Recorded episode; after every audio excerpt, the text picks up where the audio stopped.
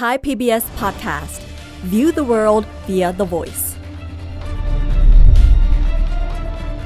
เลือกตั้ง 66 เลือกอนาคตประเทศไทย วันนี้เราประกาศนโยบายดิจิทัลวอลเล็ตเพราะเราต้องการสร้างโครงสร้างพื้นฐานทางการเงิน ยุคใหม่ให้กับประเทศคนจนแล้วว่ามันมันเป็นคนแบบที่ว่าบ่มีหยังน่ะนะครับผมเล่นไรกับบ่มี ให้หน้าสาโทกับบ่มีที่ดินกับบ่มีมาตรการนี้เป็นมาตรการระยะสั้นเพื่อปลุกเร้าให้คนเนี้มีกำลังขึ้นสู้รายได้คู่มือนี่บ่บ่บ่บ่มีรายได้อีหยังนอกจากจะไปงมหอยหาหน่อไม้มาขายมื้อละ10 20 30บาทอะแต่มันสิไรพรรคเพื่อไทยเราคิดใหญ่ เพื่อกระตุ้นเศรษฐกิจในชุมชนทั่วประเทศ เราจะเติมเงินดิจิทัลเป็นจำนวนหนึ่งหมื่นบาท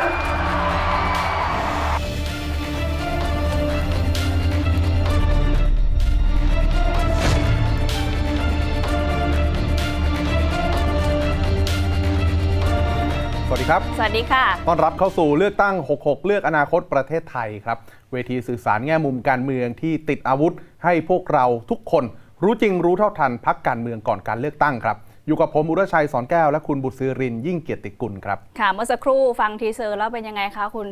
รู้สึกได้เลยนะ ในส่วนหนึ่งที่มีเสียงวิพากษ์วิจารณ์ก็มีเหมือนกัน แต่ว่าครับประชาชนคนจนบางส่วนเนี่ยก็ต้องการเงินเหมือนกันในการอืมช่วยเหลือในการเลี้ยงดูชีวิต 2 วันที่ผ่านมาค่ะพรรคเพื่อไทยเนี่ยก็แหมเพิ่งจะออกมาแถลงแคนดิเดตนายกรัฐมนตรี คนที่ 3 ไปคุณชัยเกษมนิติสิริ แล้วก็ล่าสุดก็มีข่าวอีกแล้ว มีข่าวให้วิพากษ์วิจารณ์กันอีกแล้วสำหรับนโยบายที่เพิ่งออกมาใหม่ก็คือการเติมเงินดิจิ t a ลวอลเล็ต10,000บาทให้กับประชาชนที่อายุ 16 ปีขึ้นไปนะคะ มันดูกว้างมากเลยนะครับ ใช่ เวลาที่เราพูดถึงคนที่อายุ 16 ปีขึ้นไป กี่สิบล้านครับ นับกันคร่าวๆ 40-50 ล้านเข้าไปแล้วค่ะนะครับ เฉพาะคนที่ 16 ปีขึ้นไปแล้ว คุณลุงคนเมื่อสักครู่นี้ที่อยู่ในวิดีโอนำเข้ารายการ แน่นอนแหละท่านนับเฉพาะช่วงอายุอยู่ในกลุ่มเป้าหมายครับ ค่ะที่จะได้ แต่ว่าคุณลุงคือกลุ่มเป้าหมายที่จะใช้เงิน digital wallet 10,000บาทนี้จริงหรือเปล่า จะนะคใช้รับได้ไหมจะใช้ยังไงได้บ้าง มีหลายนะคะปัจจัย มีหลายปัจจัยศักยภาพด้วยในการเข้าถึงเข้าถึงไหมอุปกรณ์เทคโนโลยีต่างๆนะคะ แต่ก็มีข้อมูลที่แถลงออกมาว่า ก็มีบัตรสวัสดิการยังคงให้อยู่ครับส่วนดิจิ t a ลวอลเล็ตก็เป็นอีกกระเป๋าหนึ่งที่ให้อืมเพิ่มเข้ามานั่นเองนะคะ แยกกันค่ะนะครับแฟร์ๆกับพรรคเพื่อไทย ผมเชื่อว่าเขายังพูดไม่หมดหรอก คือฟังมา2รอบแล้ว ก็ยังมีข้อมูลที่เป็น question mark อยู่หลายคำถามเหมือนกัน มีบางคำถามที่ตอบไปแล้วครับแต่บางคำถามอย่างเรื่องของนโยบายนี้เนี่ยพอให้ไปแล้วเนี่ยก็จะมีนโยบายอื่น ๆ ที่เข้ามากระตุ้นที่เข้ามาช่วยเหลืออมประชาชนกันเพิ่มเติมด้วยนะคะ แถมคนที่พูดเรื่องนี้ชัด ๆ บนเวทีก็คือคุณเศรษฐาทวีสินซึ่งเป็นแคนดิเดตนายกรัฐมนตรีนะคะครับบรรยากาศเนี่ยมันคล้ายๆ กับตอนที่เขาเปิดนโยบายขึ้นค่าแรง 600 บาทอืมนะครับตอนแรกบอกแค่ว่าขึ้นค่าแรงเป็น 600 บาท คนก็เฮฮาเลยทีนี้เฮฮาในแง่ที่ว่ามีทั้งวิพากษ์วิจารณ์ในเชิงบวกเชิงลบ ถามถึงผลกระทบที่จะตามมาวิพากษ์วิจารณ์กันค่ะข้ามวันครับพักเพื่อไทยถึงมาตั้งโต๊ะแถลงว่า 600 บาทเนี่ยขึ้นแบบขั้นบันไดอ่าไม่ได้ขึ้นทันที คือรูปแบบเดียวกันเลย ให้อืมมีคำถามก่อน ให้ครับตกใจก่อนแล้วมีคำถามแล้วค่อยมาแถลงรายละเอียดกันเพิ่มเติม แต่ก็จะมีทั้ง เขาเรียกว่าเป็นทั้งข้อดีทั้งข้ออมเสียที่ถูกวิพากษ์วิจารณ์กันทั้งนโยบายค่าแรงด้วยรวมถึงรอบนี้ด้วยเหมือนกันนะครัคะบและพักเพื่อไทยก็จะเตรียมคำตอบไว้ค่ะใครสงสัยก็ออกมาทยอยตอบ พักเพื่อไทยปรากฏว่าค่าแรง 600เนี่ยอยู่บนหน้าสื่อ หลายวันเลยเป็นสัปดาห์นะครับ นโยบายนี้เราเดาว่ามีลักษณะคล้ายกันคือพักเพื่อไทยน่าจะทยอยออกมาอธิบายหลังจากนี้อีก เพราะว่ามีหลายคำถามอย่างที่คุณบุษรินว่าไว้ นโยบายว่าไว้อย่างไรถึงวิจารณ์กันข้ามวัน ภาพและเสียงความยาวหนึ่งนาที ต่อจากนี้มีคำตอบครับ เราอาศัยเทคโนโลยีใช้ดิจิทัลวอลเล็ตให้นำไปซื้อของใช้ในชีวิตประจำวันได้ เติมเงินดิจิทัลให้คนไทยที่มีอายุ 16 ปี ขึ้นไปทุกคนใช้ในรัศมี 4 กิโลเมตรจากที่อยู่ตามบัตรประชาชน และต้องใช้ให้หมดภายใน 6 เดือน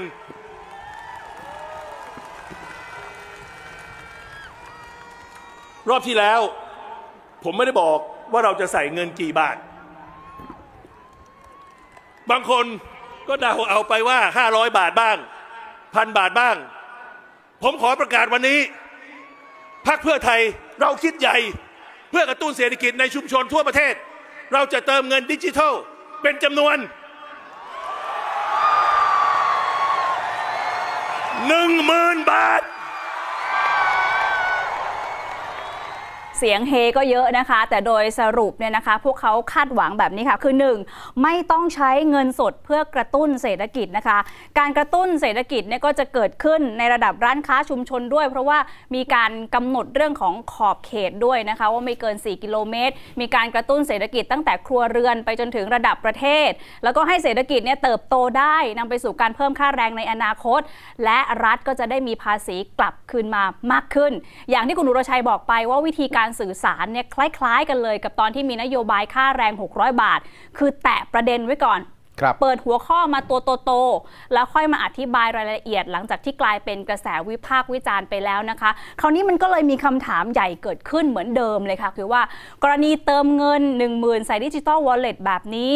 เท่ากับว่ารายละเอียดที่ปรากฏออกมาบนเวทีเมื่อวันพุธที่ผ่านมา ถ้าได้ติดตามสถานการณ์นะคะ ทั้งนักเศรษฐศาสตร์ นักรัฐศาสตร์เนี่ยตั้งคำถามกันเยอะเลยเหมือนเดิมเลยคุณครับเงินมาจากไหนอันดับแรก เอามาจากไหนอ่าอย่างที่2 ก็คือกลุ่มเป้าหมายเป็นใครบ้าง เพราะว่าอย่างที่บอกไปค่ะว่ากลุ่มเป้าหมายคืออายุ 16 ปีขึ้นไป มันค่อนข้างกว้างมากครับแล้วก็เงินเนี่ยถ้าลองคำนวณดูแล้วคร่าวๆเนี่ยต้องใช้ถึง5แสนล้านบาท ซึ่งครับก็เยอะเหมือนกัน และจำนวนกลุ่มคนที่เป็นเป้าหมายเนี่ยก็ 54 ล้านคน เงินหมื่นก้อนเนี้ยจะเอามาจากไหนนะคะ ถ้าดูจากที่อาจารย์พิชัยรัตนดิลก ณ ภูเก็ตจากนิด้า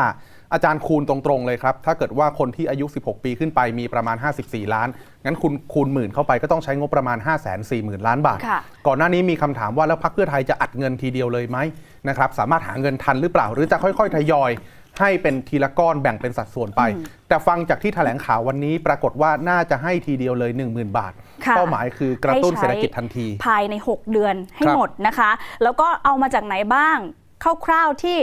ได้รับคำตอบมาคือ 1 มีสวัสดิการของรัฐที่มันต้องบางอย่างต้องลดลงก็เอาจะครับมาเพิ่มส่วนนี้ แล้วก็มีการจัดงบประมาณในปี 67 ซึ่งยังไม่ได้จัดก็จะเอามาเติมให้รวมถึงแวดภาษีนิติบุคคลเนี่ยก็จะเป็นอีกส่วนหนึ่งที่เอามาใช้ในการเติมเงินก้อนนี้นั่นเองนะคะนี่แหละค่ะ ประเด็นที่สรุปในแถลง อีกสักรอบหนึ่งไหมว่าคุณว่าเงินดิจิ t a ลวอลเล็ตเนี่ยหนึ่งหมื่นบาทเนี่ย ใช้ไปกับอะไรบ้างครับให้ใช้กับสินค้าทั่วไปอืมที่อยู่ใกล้บ้านใช้ในการกระตุ้นชุมชนที่อยู่ใกล้เคียง เพราะว่าระยะรัศมีจะต้องไม่เกิน 4 กิโลเมตรนะคะอืมตามบัตรประชาชน ถ้าคุณอุโรชัยบัตรประชาชนคุณอยู่ที่ไหน สมมุติอยู่ที่นี่อยู่ที่กรุงเทพรัศมีไป 4 กิโลเมตรก็ต้องไม่เกินนี้ตามทะเบียนบ้านอะนะอะถ้าอยู่ต่างจังหวัดก็ต้องกลับไปใช้ที่ต่างครับจังหวัดนะคะ คนเขาถามว่าอ้าวแล้วเกิดอยู่เชียงใหม่ทำงานยะลาอย่างเงี้ยโอ้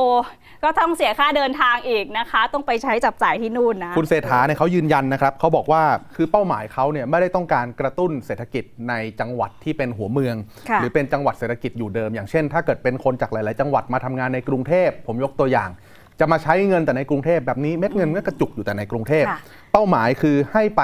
ใช้เงินที่บ้านนะครับกระตุ้นเศรษฐกิจแบบภาพรวม ไม่ได้เอามาใช้ในเมืองใหญ่อย่างเดียวที่สำคัญ พอเขาใช้คำว่ามันเป็นเงินดิจิทัลแล้ว มันสามารถจำกัดวิธีการใช้ได้ครับ มีการเขียนโค้ด มีการตั้งเงื่อนไขไม่ให้เอาไปใช้อะไรที่มันไม่เหมาะไม่ควร หรือว่าอยู่นอกกติกานะครับ ทีนี้เอาไปใช้ผิดกฎหมายเนี่ยไม่ได้นะครับ การกระตุ้นให้มีการใช้จ่าย ก็เลยต้องกำหนดไว้ 6 เดือน เพราะว่าเขาต้องการเหมือนกับ ใช้ยาแรงใช่ไหมอืมกระตุ้นเศรษฐกิจให้มันกระตุกให้ขึ้นฟื้มานขึ้นมาเร็วๆนะคะอืมซึ่งก็สอดคล้องกับคุณหมอพรหมินทร์เลอสุริยเดชนะคะประธานคณะกรรมการด้านเศรษฐกิจเลย ท่านก็บอกว่าในในความเป็นหมอเนี่ยครับท่านก็เลยบอกว่าท่านไม่ใช้วิธีการหยอดน้ำข้าวต้มนะแต่จะใช้วิธีการปั๊มหัวใจเลยให้คนเนี่ยฟื้นขึ้นมาอย่างรวดเร็ว เพราะว่า 10,000 บาทต่อคนเนี่ยถ้าบางครอบครัวมีหลายคน สมมติ ครอบครัวหนึ่งมี 3 คนก็ได้ 30,000 บาท ถือว่าเอาไปตั้งต้นทำอะไรได้หลาย ๆ อย่างนะคะอืมเพราะว่าคนก็จำเป็นต้องใช้จ่ายดังนั้นก็ย้ำว่าการกระตุ้นแบบนี้เป็นการให้ครั้งเดียวแบบกระตุ้นระยะสั้นเพื่อครับพัฒนาระบบเศรษฐกิจในอนาคตต่อไปนั่นเองค่ะ เม็ดเงินก็มาจากที่คุณบุษรินได้อธิบายมีทั้งภาษี ภาษีมูลค่าเพิ่มนะครับ เงินจากสวัสดิการอื่นๆ ที่จะลดน้อยลงเพื่อมาเติมตรงส่วนนี้ แต่ที่สำคัญครับ เนื้อหาที่ หลายคนสงสัยรวมถึงผมด้วยค่ะเงินเนี้ยมันมาในรูปแบบไหนกันแน่ เรื่องนี้เนี่ยคุณเผ่าภูมิโรจนสกุลครับโฆษกคณะกรรมการเศรษฐกิจของพรรคเพื่อไทยเขาอธิบายเขาบอกว่าเพื่อไทยต้องการสร้างโครงสร้างพื้นฐานทางการเงินดิจิทัลขึ้นมาในประเทศไทยนะครับเพื่อที่จะรองรับเศรษฐกิจดิจิทัล ระบบการเงินยุคใหม่ไร้ตัวกลาง คนที่อยู่ในแวดวงคริปโตเคอเรนซีได้ยินประโยคเหล่านี้อาจจะรู้สึกตื่นเต้น และตั้งคำถามไปในพร้อม ๆ กันว่า เงินที่ว่านี้มันใช่เงินบาทจริงไหม หรือมันเป็นเงินสกุลอื่นอ่าตกลงที่ไม่ใช่บาทค่ะเป็นบาทที่อยู่ในดิจิทัล เป็นบาทที่ไม่ได้มีลักษณะเป็น physical ให้จับค่ะยากไปไหมไม่ได้เป็นธนบัตรอะเพราะว่าถ้าเป็นคริปโตเป็นดิจิตอลอีกแบบหนึ่งเนี่ยโจทย์จะเปลี่ยนเลยนะคะครับมันจะเป็น คำถามอีกรูปแบบหนึ่งเลย เป็นข้อกังวลอีกรูปแบบหนึ่งเลย แต่ครับถ้าเป็นเงินบาทเนี่ยก็จะเป็นข้อกังวลคล้ายๆเดิมนี่แหละ เรื่องของว่างบประมาณมาจากไหนเงินจะเพียงพอไหมจะใช้ได้ถึงเมื่อไหร่นั่นเองนะคะ ถ้าเป็นคนที่ศึกษาเรื่องของการเงินไร้ตัวกลางบิตคอยคริปโตเคอเรนซีอาจจะพอนึกภาพที่คุณเผ่าภูมิอธิบายออกนะครับ แต่ว่าถ้ายังนึกภาพไม่ออกเดี๋ยวกลับมาอธิบายกันแต่ฟังหน่อยว่าคุณเผ่าภูมิเขาพูดถึงที่มาของเงินนี้และเป้าหมายที่เขาอยากให้เรามองว่าพรรคเพื่อไทยคาดหวังไว้ยังไงครับ ต่อจากนี้ครับคนไทยทุกคน 16 ปีขึ้นไป จะมี 2 Account 2 บัญชี บัญชีที่ 1 คือบัญชีออมทรัพย์ที่เป็นเงินปกติ ผูกกับธนาคารพาณิชย์ บัญชีที่ 2 คือ Digital Wallet หรือกระเป๋าเงินดิจิทัล ให้กับประชาชนทุกคน 16 ปีขึ้นไป ผูกกับบัตรประชาชน อัตโนมัติ และประชาชนประชาชนทุกคนมีบัญชีนี้โดยอัตโนมัติ แล้วเรามอบกุญแจดิจิทัล ให้กับประชาชนทุกคนในการเข้าถึงเงินอันนี้เข้าถึงบัญชีอันนี้ นี่แหละฮะถ้าจะพูดถึงข้อดีนโยบายนี้เนี่ยพรรคเพื่อไทยเขาพูดเองพูดไปหหมมดดแล้แล้ววค่ะพรรคเพื่อไทยพูดเองหมดแล้ว มาดูข้อห่วงใยคำถามรวมถึงข้อกังวลกันบ้างนะครับ เราหยิบยกขึ้นมาเป็นประเด็นทั้งเอ่อบรรดานักวิชาการ นักการเมืองต่างๆนะครับในทีแรกมีคำถามว่าเงินจะมาในรูปแบบเงินบาทที่เติมใส่กระเป๋าตังค์ดิจิทัลของประชาชนตรงๆไหม เหมือนกับที่รับเป็นเงินช่วยเหลือค่ะในช่วงโควิด ผ่านแอปเป๋าตังค์นะครับนี่ยกตัวอย่างง่ายๆ หรือถ้าไม่ใช่เงินบาทแบบนี้ ถ้ามันเป็นมาในรูปแบบคริปโตเคอเรนซีสร้างสกุลเงินดิจิทัลขึ้นมาใหม่ โดยใช้เงินบาทเป็น backup มูลค่าซึ่งก็คือใช้คือเงินบาทเนี่ยมีดอลลาร์หนุนค่าเงิน เงินดิจิทัลนี้ก็เอาเงินบาทที่ว่าเนี้มาหนุนอีกทีหนึ่ง เป็นไปได้หรือเปล่า มันเป็นไปได้หรือเปล่าในรูปแบบนี้นะครับ เพราะว่าเท่าที่ฟังดูก็คือเหมือนกับบอกว่าเป็นรูปแบบของออมทรัพย์ถุงหนึ่งอีกถุงหนึ่งก็เป็นดิจิทัลแต่ดิจิทัลเนี่ยยังเป็น question mark อยู่ว่าครับเป็นดิจิทัลแบบไหนกันแน่นะคะ ถ้าเป็นรูปแบบของ central bank digital currency หรือว่า CBDC ครับที่แบงก์ชาติเริ่มทดลองกันไปบ้างแล้วเนี่ยอืมอันนี้คือสกุลเงินดิจิทัลที่ กำกับดูแลโดยธนาคารแห่งประเทศไทยค่ะ ไม่ใช่เงินบาทนะคะ ไม่ใช่เงินบาทที่เราเอาไปฝากกันตามธนาคาร หรือว่าจ่ายกันผ่านสแกน QR code แล้วอืมแล้วก็เอาไปหักบัญชีออมทรัพย์แบบเนี้ยไม่ใช่ครับแต่ว่า CBDC จะเป็นสกุลเงินใหม่ค่ะ เป็นบาทดิจิทัล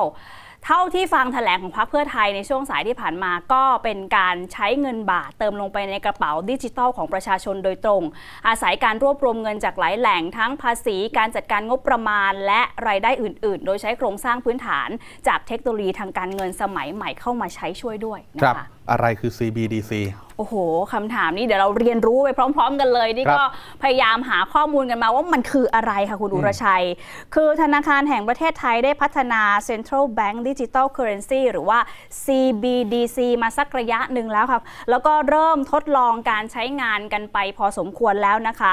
คือเป้าหมายของแบงก์ก็คือทำให้ไทยไม่หลุดออกจากระบบเศรษฐกิจการเงินแบบดิจิทัลนั่นเอง CBDC เนี่ยไม่ใช่เงินบาทที่เราฝากออมทรัพย์กันตามธนาคาร แต่ว่า CBDC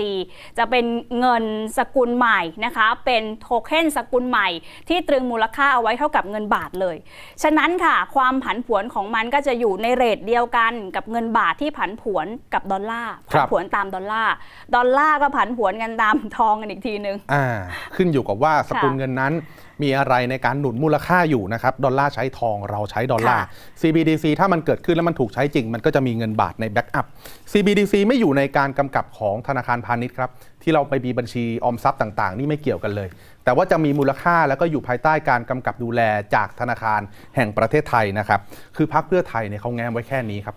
ทีนี้มันจะต้องมีเงื่อนไขการใช้รวมถึงโค้ด ที่เขาเขียนขึ้นมาให้มันยืดหยุ่นมากขึ้น ในกรณีที่มันเป็นสกุลเงินดิจิทัลใหม่จริงๆนะไม่ใช่บาทที่เราหยิบจับกันได้ทุกวันนี้นะครับก็ต้องรอฟังรายละเอียดกันต่อไปว่าตกลงแล้วเนี่ยอืมเป็นแบบไหนกันแน่นะคะเป็นแต่ที่น่ากังวลก็แบบไหคือไม่ใช่ที่น่ากังวลที่หลายคนตั้งคำถามคือ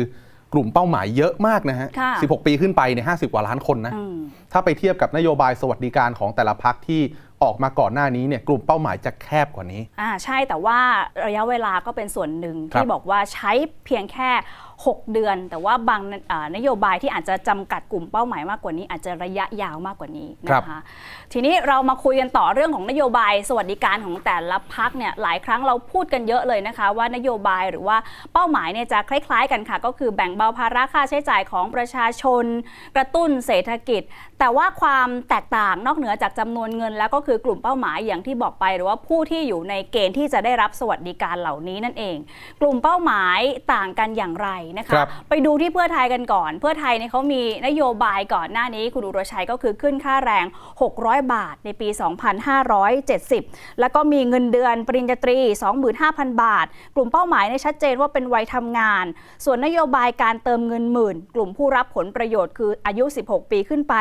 เงื่อนไขอื่น ๆ ก็ต้องให้เพื่อไทยทยอยปล่อยออกมาอีกทีนะคะครับเชื่อว่ามีแน่ค่ะนะครับรวมไทยสร้างชาติครับรวมไทยสร้างชาติ บัตรสวัสดิการ plus 1,000 บาท บัตรลุงตู่จำได้ใช่ไหมฮะแล้วมีบัตรคนชาราด้วย 1,000 บาทเหมือนกันเป้าหมายก็ชัดเจนครับ กลุ่มผู้มีรายได้น้อยแล้วก็คนสูงวัย นี่คือเป้าหมายของรวมไทยสร้างชาตินะครับค่ะส่วนก้าวไกลเนี่ยแน่นอนเขาเน้นเรื่องของสวัสดิการเป็นหลักก็มีตั้งแต่เรื่องของของขวัญแรกเกิด 3,000 บาท เงินเด็กเล็ก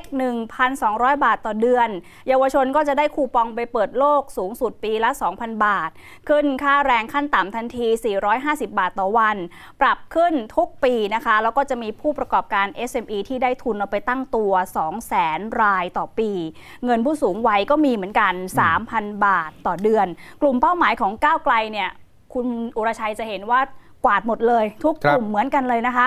ก้าวไกลก็พยายามเสนอนโยบายที่เกี่ยวกับสวัสดิการทั่วหน้าค่ะ ครับพักพลังประชารัฐครับ บัตรประชารัฐ 700 บาท แม่บุตรธิดาประชารัฐ ชัดเจน แม่ลูกอ่อน ผู้มีรายได้น้อยคนสูงวัยมาหมดนะครับ เพราะว่าเขามีบัตรประชารัฐเขามีเงินที่ช่วยเหลือคนสูงวัยตามลำดับอายุเป็นขั้นบันไดด้วยพักประชาธิปัตย์นี่ มุ่งไปที่เกษตรกรครับชาวนารับ 30,000 บาทต่อครัวเรือน รายละเอียดเขาคงจะบอกกันอย่างชัดเจนอีกครั้งหนึ่งเพราะว่ามันจะมีหลายกลุ่มนะครับ มีกลุ่มเกษตรกรประมงนะครับ มีธนาคารหมู่บ้านอะไรต่างๆ เหล่านี้ด้วยนะครับค่ะนี่เป็นภาพรวมบางส่วนที่นำมาโชว์กันนะครับ อย่างเสรีรวมไทยเนี่ยอะนะฮะเรียนจบปริญญาตรี ยกเลิกหนี้กยศก็เป็นนโยบายที่เขามุ่งเน้นไปที่กลุ่มวัยเรียน ใกล้เรียนจบ นะครับ ไทยสร้างไทยของคุณหญิงสุดารัตน์แก้หนี้เติมทุน มีกองทุนสตาร์ทอัพด้วยค่ะนะฮะแล้วก็มีบำนาญผู้สูงวัยด้วย คือมันชัดเจนอยู่แล้วแต่ละคนว่ากลุ่มเป้าหมายของเขาเนี่ยจำกัดวงได้คำนวณค่าใช้จ่ายได้ง่าย ๆ เราไม่ได้กำลังจะบอกว่านโยบายเงินดิจิทัลหมื่นบาทของเพื่อไทยคำนวณค่าใช้จ่ายยากอืม เพียงแต่มันเป็นก้อนใหญ่มากค่ะคนก็เลยตั้งคำถามว่าเอาจริงใช่ไหมค่ะตั้งแต่อายุ 16 ปีขึ้นไปเนี่ยนะครับ คือนโยบายหลายพักเนี่ยบางบางนโยบายเนี่ยก็จะเรียกประชานิยมอืมแต่ว่าบางอย่างเนี่ยเราก็ต้องยอมรับว่ามันก็คล้ายๆ กับสวัสดิการด้วยอืมเหมือนกันเนี่ยนะคะ มันก็แยกกันยากกันพอสมอืมควรละค่ะ แต่ว่าด้านหนึ่งแม้จะมีเสียงวิพากษ์วิจารณ์เยอะว่าจะเอาเงินมาจากไหนจะไปทำลายระบบการคลังในระยะยาวหรือไม่แต่ก็ต้องยอมรับนะคุณ ว่าก็มีกลุ่มคนที่เขาเดือดร้อนจริง ๆต้องการได้รับเงินเฉพาะหน้าขึ้นมาตั้งตัวได้จริง ๆ ก็คือเงินก้อนที่รัฐจัดให้ ช่วยแบ่งเบาเขาได้จริง ใช่ค่ะ นี่เป็นเป้าหมายหลักเลยในระยะสั้นจะตั้งตัวขึ้นมา จะแบ่งเบาภาระได้ไหมเพราะต้องยอมรับว่าต้นทุนในชีวิตของหลาย ๆ คนไม่ได้เท่ากันนะคะครับโดยเฉพาะกลุ่มคนจนคนเปราะบาง พวกเขากำลังต้องการความมั่นคงทางรายได้ ที่ดินที่อยู่อาศัยในระยะยาวด้วยที่น่าจะช่วยยกระดับคุณภาพชีวิตของพวกเขาให้ดีมากยิ่งขึ้น หรือว่าจริง ๆ แล้วสำหรับกลุ่มคนจน กลุ่มคนเปราะบาง พวกเขาอาจจะอยากเห็นนโยบายแจกเงินไหมอันนี้เป็นคำถามใหญ่ที่น่าสนใจทีเดียว วันนี้เราเลยมีตัวอย่างหนึ่งเป็นกลุ่มคนจนที่จังหวัดอุบลราชธานีไปดูกันว่า เขาอยากเห็นนโยบายแบบไหนค่ะ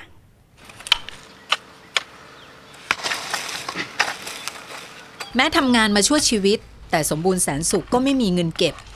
จากพนักงานรักษาความปลอดภัยที่ยึดเป็นอาชีพช่วงวัยหนุ่ม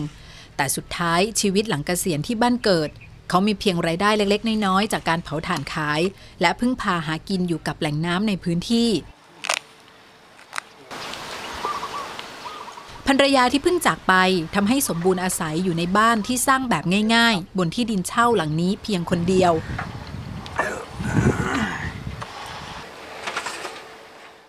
ปีที่แล้วน้ำท่วมหนัก บ้านของเขาถูกท่วมมิดหลังคา แม้มีลูกถึงสี่คน แต่สมบูรณ์ก็เลือกที่จะไม่ขอความช่วยเหลือ เพราะเห็นว่าทุกคนต่างก็มีชีวิตที่ลำบากไม่ต่างกัน เป็นหยังคือเอิญว่าเจ้าของเป็นคนจนสู่แกมปากแถมมันแปลว่าหยังคนจนที่คุณพ่อว่าเนี่ยคนจนเนี่ยมันมันมันเป็นคนแบบที่ว่าบ่มีหยังน่ะนะครับผมเอ็นไรกับบ่มีให้หน้าสาโทกับบ่มีที่ดินกับบ่มี อยู่แบบที่ว่าล่อมือตายไปง่ายไป คันสิเบาเบาพื้นบ้านเฮาก็ล่อมือตายท่านั้นละรายได้คู่มือนี่บ่บ่บ่บ่มีรายได้อีหยังนอกจากจะไปงมหอยหาหน่อไม้มาขายมือละสิบยี่สิบสามสิบบาทเนี่ยได้มันสิไรพี่บอกให้มันตายโตอยู่แล้วเขาไปงมนั่นเมื่อละหาโลโลละสาบาทก็ได้ร้อยหนึงลักษณะแล้วได้เงินมาเนี่ยส่วนมากใส่หมดไปกับอีหยัง ได้เงินมาเนี่ยก็ส่วนมากก็สิน้ำเขาแน่น้ำปูน้ำปลาแน่นะเดือนหนึ่งนี่พ่อคิดว่าเจ้าของต้องมีเงินประมาณเท่าใดถึงสิสามารถอยู่ได้แบบ พ่ออยู่พ่อกินอะ คันพ่ออยู่พ่อกินนี่ก็คันเบาทั้งรัฐเพิ่นออกอันเงินผู้เฒ่าเนาะเดือนละสามพันนี่คือสิพ่ออยู่พ่อกินอยู่พ่อได้ไปซะอันเจ็บ ใบถนอมรอมนี่ไปกินยามเก็บไข่ได้หนาวสมบูรณ์มีความหวังต่อการเลือกตั้งทุกครั้ง สิทธิ์เพียงหนึ่งเสียงของเขาถูกใช้ไปทั้งการเลือกตั้งระดับท้องถิ่นและระดับชาติ เพราะเชื่อว่าหากได้คนที่เขาเลือกจะทำให้ชีวิตของเขาดีขึ้นได้สิบปีข้างหน้าพ่อแปดสิบพ่ออยากให้พ่อมีชีวิตแบบใดผมอยากมีชีวิตที่ดีๆ ขึ้นกว่านี้แน่ ไปมามันสะดวกแน่มันไปการทำมาหากินหรือว่าไปไสก็ได้ให้ดีขึ้นก็นี้ให้แข็งแรงก็นี้แน่นะเพราะบานมากรวมสมบูรณ์ ไปไสกับมีพ่ออยากพ่อกินขันคือกูเหมือนี่มันบ่มีพ่ออยากพ่อกินแล้วมันก็สิมีแต่สิแย่ต้องมิตรสิตายเห็นที่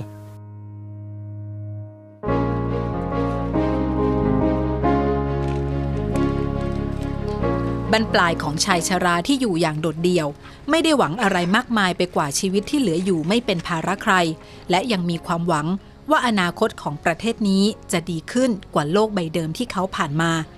อรวรรณสุขโขไทย PBS รายงาน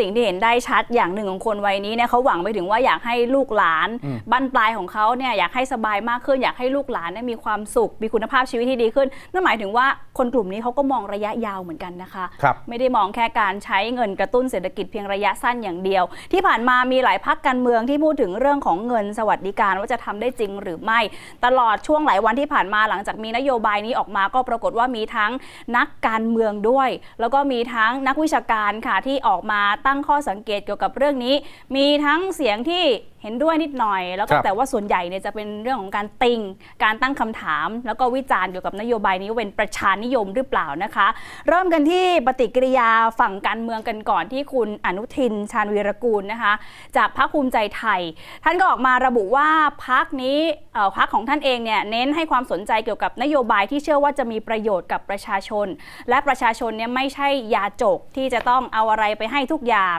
แต่ต้องทำให้ประชาชนเนี่ยมีโอกาสมากขึ้นต่างหากนะคะ อีกคนนึงค่ะ คุณจุรินลักษณะวิสิทธ์นะคะ จากประชาธิปัตย์ก็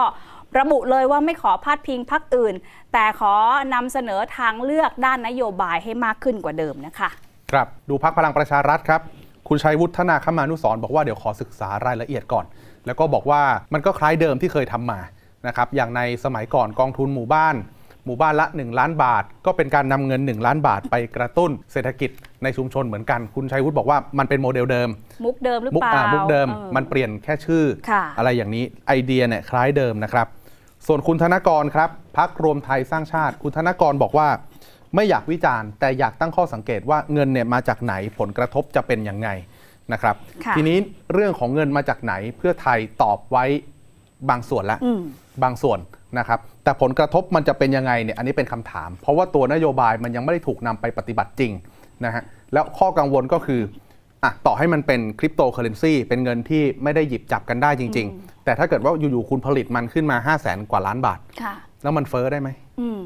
มอืมมันเอาไปเก็งกำไรต่อได้ไหมก็เป็นคำถามใหญ่ ๆ อีกที่จะเกิดขึ้นตามมาอีกนะคะ คราวนี้เนี่ยนอกจากนักการเมืองแล้วนะคะ คนที่เคยทำงานเกี่ยวกับเอ่อการเลือกตั้งนะคะ คุณสมชัยศรีสุทธิยากร ประธานยุทธศาสตร์การขับเคลื่อน นโยบายของพรรคเสรีรวมไทย แล้วก็เป็นอดีตกกตเนี่ยก็ออกมาตั้งคำถามเลยว่า มันผิดกฎหมายการเลือกตั้ง กรณีสัญญาว่าจะทำหรือไม่ จะเอาเงินมาจากที่ไหนถามเหมือนกันเลยนะคะครับและจะปรับลดเงินของกระทรวงต่างๆ ในการจัดทำงบ67 ได้ไหม แล้ววินัยการเงินหลักจะเป็นอย่างไรด้วยนะคะ อีกท่านหนึ่งค่ะก็เป็นความเห็นจากอดีตกกตอีกคนหนึ่งคุณสดศรีสัตยธรรมท่านก็มองว่าไม่ได้เป็นการเข้าข่ายนะคะ ว่าอันนี้เป็นสัญญา เพราะว่าทุกเรื่องก็เอามาจากนโยบายทำเป็นนโยบายได้ และถ้าชนะการเลือกตั้งได้เป็นสสก็ผลักดันงบประมาณออกมาเป็นกฎหมายได้เช่นเดียวกันค่ะ ครับ นอกจากนี้ยังมีฝั่งนักวิชาการด้วยค่ะ คุณอุรชัยคะที่ตั้งคำถามว่านโยบายนี้จะทำได้จริงหรือไม่คนแรกกันก่อนค่ะ คนแรกรองศาสตราจารย์พิชัยรัตนดีโลกณภูเก็ต เมื่อกี้คุณยกตัวอย่างเรื่องของการคำนวณนะคะ ที่อืมอาจารย์ได้คำนวณเอาไว้ แล้วท่านก็ได้โพสต์ Facebook ด้วยว่าเอ๊ะตอนนี้เพื่อไทยกำลังทำอะไร เพราะวิเคราะห์ดูแล้วนะคะ คนไทย 16 ปีขึ้นไปเนี่ยมี 54 ล้านคน ถ้าจะต้องจ่ายเงินคนละ 10,000 บาท ก็เท่ากับว่าต้องใช้เงิน5แสนล้านบาทครับเป็นนโยบายนิยมประชานิยมสุดขั้วเลย สิ่งนี้น่าจะกระตุ้นเศรษฐกิจได้แต่ในระยะยาวมันเป็นภาระทางการคลังอาจจะสร้างปัญหาเงินเฟ้อ และหนี้สาธารณะในอนาคตตามมาด้วยนะคะ เมื่อเช้าผมถามอาจารย์พี่ชายผมถามว่าแล้วถ้ามันไม่ใช่เงินบาทเป็นเงินสดอะอืมถ้ามันเป็นเงินดิจิตอลที่ไม่สามารถหยิบจับได้จริง ๆ มันจะยังส่งปัญหาแบบนี้อยู่หรือเปล่าค่ะอาจารย์เขาให้ความคิดเห็นว่า มันต้องมีช่องทางใดช่องทางหนึ่งนั่นแหละที่มันไปเกี่ยวข้องกับเงินบาทนะอย่างเช่นที่อธิบายไปว่า ถ้าจะสร้างสกุลเงินดิจิตอลขึ้นมาใหม่ สุดท้ายมันก็ต้องมีเงินบาทเป็นตัวที่ไปเสริมมูลค่าอยู่ดีค่ะนะครับ ก็คือประโยชน์เนี่ยเป็นการกระตุ้นเศรษฐกิจก็จริง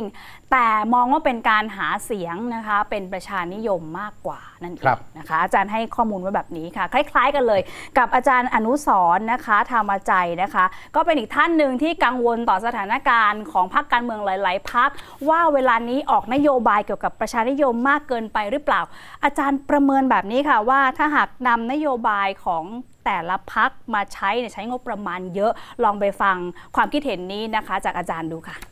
ก็จริงๆ เป็นนโยบายที่ดีนะครับก็ถือว่าเป็นการออโอนเงินให้ประชาชนนะฮะถ้ามีการตั้งเป้าหมายการเติบโตทางเศรษฐกิจเนี่ย ที่ระดับ 5%หรือ 6%อย่างที่พรรคเพื่อไทยประกาศเนี่ย เม็ดเงินที่โอนเงินให้ประชาชนเนี่ย ผ่านทางเหรียญดิจิตอลเนี่ยก็จะเป็นส่วนสำคัญที่จะทำให้เศรษฐกิจเนี่ยเติบโตตามเป้าหมายได้ ประชาชนที่อายุ 16 ปีขึ้นไปเนี่ยก็จะได้รับเงิน ซึ่งก็คิดเป็นประมาณ 50 ล้านคน 50 ล้านคนเนี่ย ถ้าโอนเงินให้ 5,000 บาท มันจะคิดเป็นเม็ดเงินประมาณ 250,000 ล้าน ถ้าโอนเงิน 50,000 บาทเอ่10,000 บาท จะคิดเป็นเม็ดเงินประมาณ500,000ล้าน ทีนี้500,000ล้านเนี่ยมันไม่ใช่แค่500,000ล้านนะฮะเพราะว่าเวลาเราโอนเงินไปให้ประชาชนแล้วก็มีการใช้จ่ายแล้วการใช้จ่ายเนี่ยมีลักษณะของการพุ่งเป้าไปที่ร้านค้าชุมชนเพราะว่ามีการกำหนดรัศมีไม่เกิน 4 กิโลเมตร อันนี้มันจะทำให้ตัวทวีคูณทางการคลังเนี่ย มันเพิ่มขึ้นมาประมาณ 5-6 เท่า 5-6เท่าเนี่ยมันจะทำให้เศรษฐกิจโตประมาณ3ล้านล้านบาทฉะนั้นโอกาสของการที่เศรษฐกิจจะขยายตัว 5-6%เป็นไปได้ ถ้าถ้าไม่มีปัจจัยลบทางเศรษฐกิจอื่นๆมากระทบนะฮะพรรคเพื่อไทยเนี่ยเวลาออกนโยบายแบบนี้ อย่างวันนี้เขาก็บอกครับ มันขึ้นอยู่กับการเติบโตทางเศรษฐกิจด้วย ถ้าการขึ้นค่าแรง 600 บาท ต้องขึ้นอยู่กับการเติบโตของ GDP ค่ะตัวนโยบายเติมเงิน 1 0,000 ในดิจิ t a ลวอลเล็ตนี่แหละก็จะเป็นตัวหนึ่งที่เขาเชื่อว่ามันไปกระตุ้นการเติบโตนั้นได้